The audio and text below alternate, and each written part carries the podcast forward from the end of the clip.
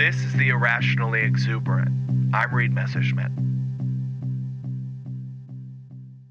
Parasites. They are horrifying. More than normal bugs, even. Like bugs for bugs, but with insane, almost supernatural powers of manipulation. They're also fascinating, and I suspect much more important to our lives than most would imagine. Some examples. There is a fungus that can infect an ant, make it leave its colony, crawl three feet up a tree at exactly solar noon, find a leaf on the northeast side of the tree, crawl onto the leaf, and clamp its mandibles down on the thick stem running through its middle. It then paralyzes the ant, waits four hours, and explodes its spores all over the ground below. This is a fungus, not even a creature exactly. There is a wasp that can sting a specific type of spider, sedating it and filling its abdomen with wasp larvae. Already, this is unbearably grotesque, but there's more. The larvae then instruct the spider to build a web different from the beautiful, symmetrical one they'd normally be busy creating. Something hideous and Lovecraftian, ropey and double stitched, suited to larval purposes. The web can be different depending on the location. If more protection is needed, it can be made in three dimensions, with a kind of ceiling hiding the gestating wasps. The larvae then devour the spider from the inside out and use the newly spun web to pupate and emerge as new, nightmarish adult wasps. Absolute degenerates. These are things that scientists are only beginning to understand. There's the now semi famous case of toxoplasmosis, a single celled monster that infects rats, decreasing their inhibition and making them more cat friendly. The cats eat the rats and shit out the toxoplasmosis, where it waits for a human to clean up the shit. Then it gets into the human brain and, it is theorized, makes humans somehow love cats inadvertently creating 70% of the internet culture of the 2010s. Studies show that fully one third of humans are infected with toxoplasmosis. There's a really good chance your brain is riddled with it right now. We know of but a minuscule percentage of a percentage of all existing parasites, but it has been estimated that these dastardly pests outnumber all other living things on Earth 4 to 1 we are essentially living on their planet at their behest. They live around us, in the food we eat, in the pets we keep. They live inside of us, feasting on us and the horrific foods modern people engorge themselves upon. God knows what they're making us do. Our quote unquote free will could very well be nothing more than the complicated intersecting commands of untold numbers of these wee, hideous beasts. Thousands upon thousands of times, I have asked myself this question What would make a sane human being, someone otherwise functional, perhaps even kind and good, become obsessed with Donald Trump, a man who looks like a used condom filled to bustin' with butterscotch pudding? A crude, too small caricature of Mussolini drawn near the top, topped with dog shit flavored cotton candy, with a personality to match his looks. Could the answer be some nightmarish parasite? I think it might. I think the process may play out something like this. At a young age, a person without any defenses built into their system for such thoughts, feelings, and critters ingests the parasite. We'll call it megacephalus. Perhaps through an undercooked fast food cheeseburger or some feral raccoon droppings, or maybe it's passed down from their infected, reprehensible parents. Maybe the parents were playing with feral raccoon droppings, or ate an undercooked McDonald's cheeseburger, or vice versa, or their parents did. It's hard to say where these things start.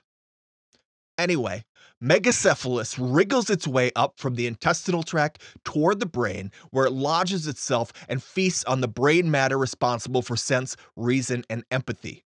Megacephalus would be hermaphroditic, which, ironically, the host will come to be intolerant of as it deviates from the rigid ideas of sexual and gender norms that the self hating parasite creates. As a hermaphrodite, it will spawn and spawn, spewing out thousands of hungry, hateful little pupae that will continue to feast on the brain.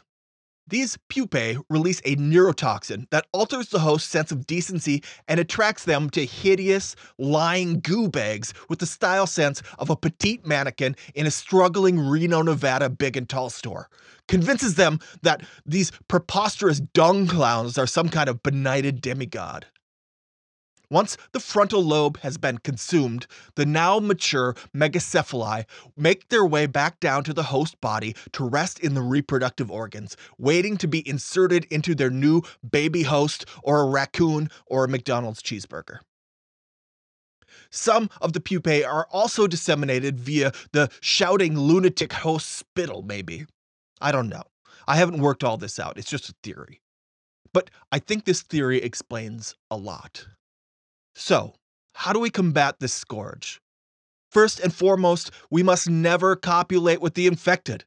You'll know them by their unpleasant musk, dead, watery eyes, stupid words, stupid actions, and ridiculous hats, flags, beer koozies, bumper stickers, what have you.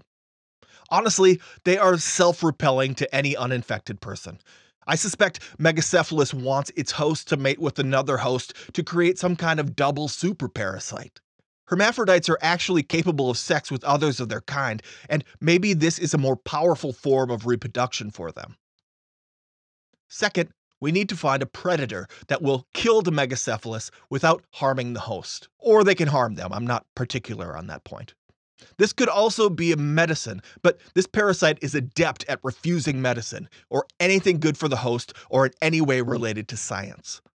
Its ability to compel the host to deny what is in their own best interest is its most insidious trait.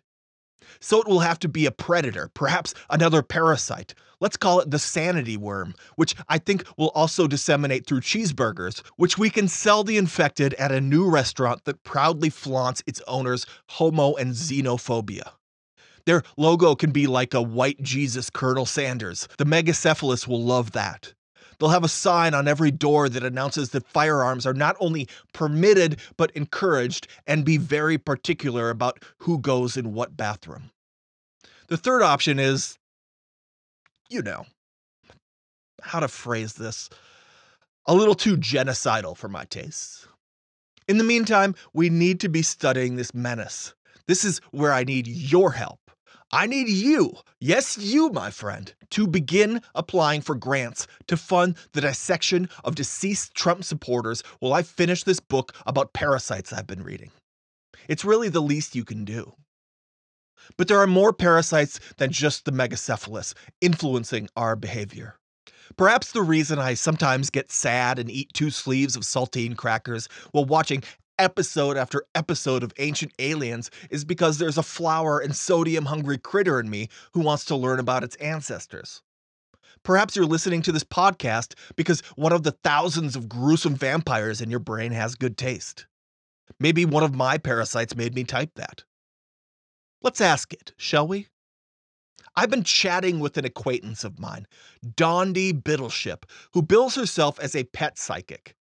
I was understandably skeptical of her claims on account of their preposterous. She says she can psychically speak to animals over the telephone, for cripe's sake. But what I now know about parasites makes anything seem possible. This world is a more horrifying, miraculous place than you or I could ever suspect, I suspect. So, in preparation for this episode, I've been training with Dondi to develop the psychic abilities she says we all have and will now attempt to communicate with my parasite. Okay, here it goes.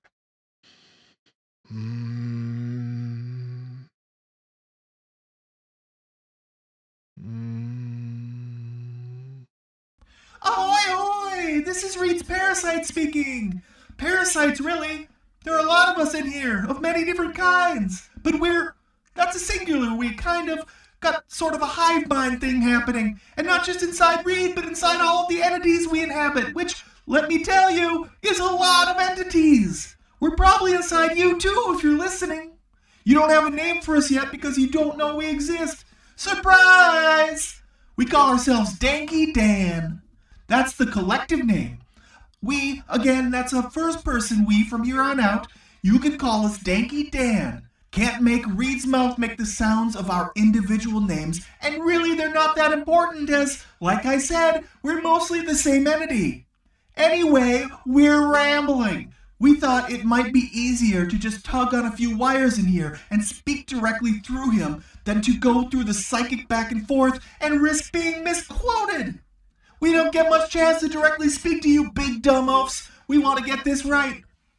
So, let us start over, as we're the ambassador, we guess, for all parasites, though we really only speak for ourselves, and this is our first official introduction. So we should make some stab at eloquence. Ahoy, hoy, human oaf! We're Danky Dan, a parasite that lives inside Reed specifically, but also many, many of you. We're not new here, and we've known you, you as in human meat machines, for an unfathomably long time. But since we're just introducing ourselves, it's nice to know you. It's been very nice to know you indeed, actually. You're our home, our vessel, our sustenance, our entertainment. Our use for you is essentially, as Reed astutely hypothesized. Just kidding, we made him type that. You goofballs would be good for just about nothing without us. Ah, you're lovable though. We basically need you to consume salt and flour. It's what we feast on. Also, high fructose corn syrup, but that didn't really fit the joke. We are absolutely the reason you people consume such an insane amount of high fructose corn syrup. We've made you put it in everything. The parasites that like to spread themselves through coitus with attractive humans hate that, but that's the way the world works, right? Everybody's trying to do for themselves. And the parasites that live on your shame and self loathing love it. So what can you do? Can't please everyone. So, like we also had Reed mention, we like to watch Ancient Aliens, which is why there are 18 seasons of that nonsense. You fleshy automatons are way, way off on most of that stuff, but it's fun to watch you try to parse it out. Or watch your parasites parse. Listen, the world is very complex, and even we don't fully understand the entirety of the vast web of organisms and their motivations. We're mostly just concerned with the flour and salt and high fructose corn syrup. God, that stuff is good. And you know, enjoying ourselves every once in a while. And besides, we don't really want you to know all that much. We would hate for whatever shreds of free will that actually exist inside you glorified cows to get any funny ideas about ditching us and trying to run things on your own. That would be a disaster. So, with that, I'll say, well, it's hard to know what to say. See you later seems wrong.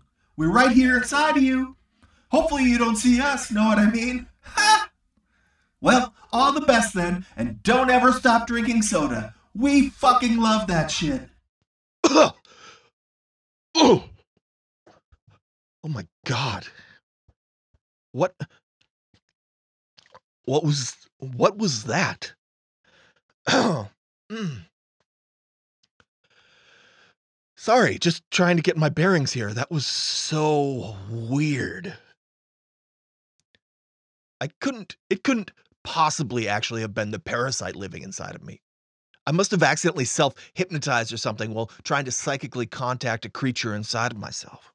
Dondi Biddleship did mention that once happened when she was trying to extract a tapeworm that she'd caught from a kangaroo she had to do mouth to mouth resuscitation on after it had a seizure brought on by childhood trauma during one of their phone sessions. Still, I did not like that. Yikes. Ah. Whew, I guess, well, uh, I guess we have a sponsor today. Almost forgot. So here's an ad, and I will talk to you next time. High fructose corn syrup! Gooey, syrupy, so, so sweet!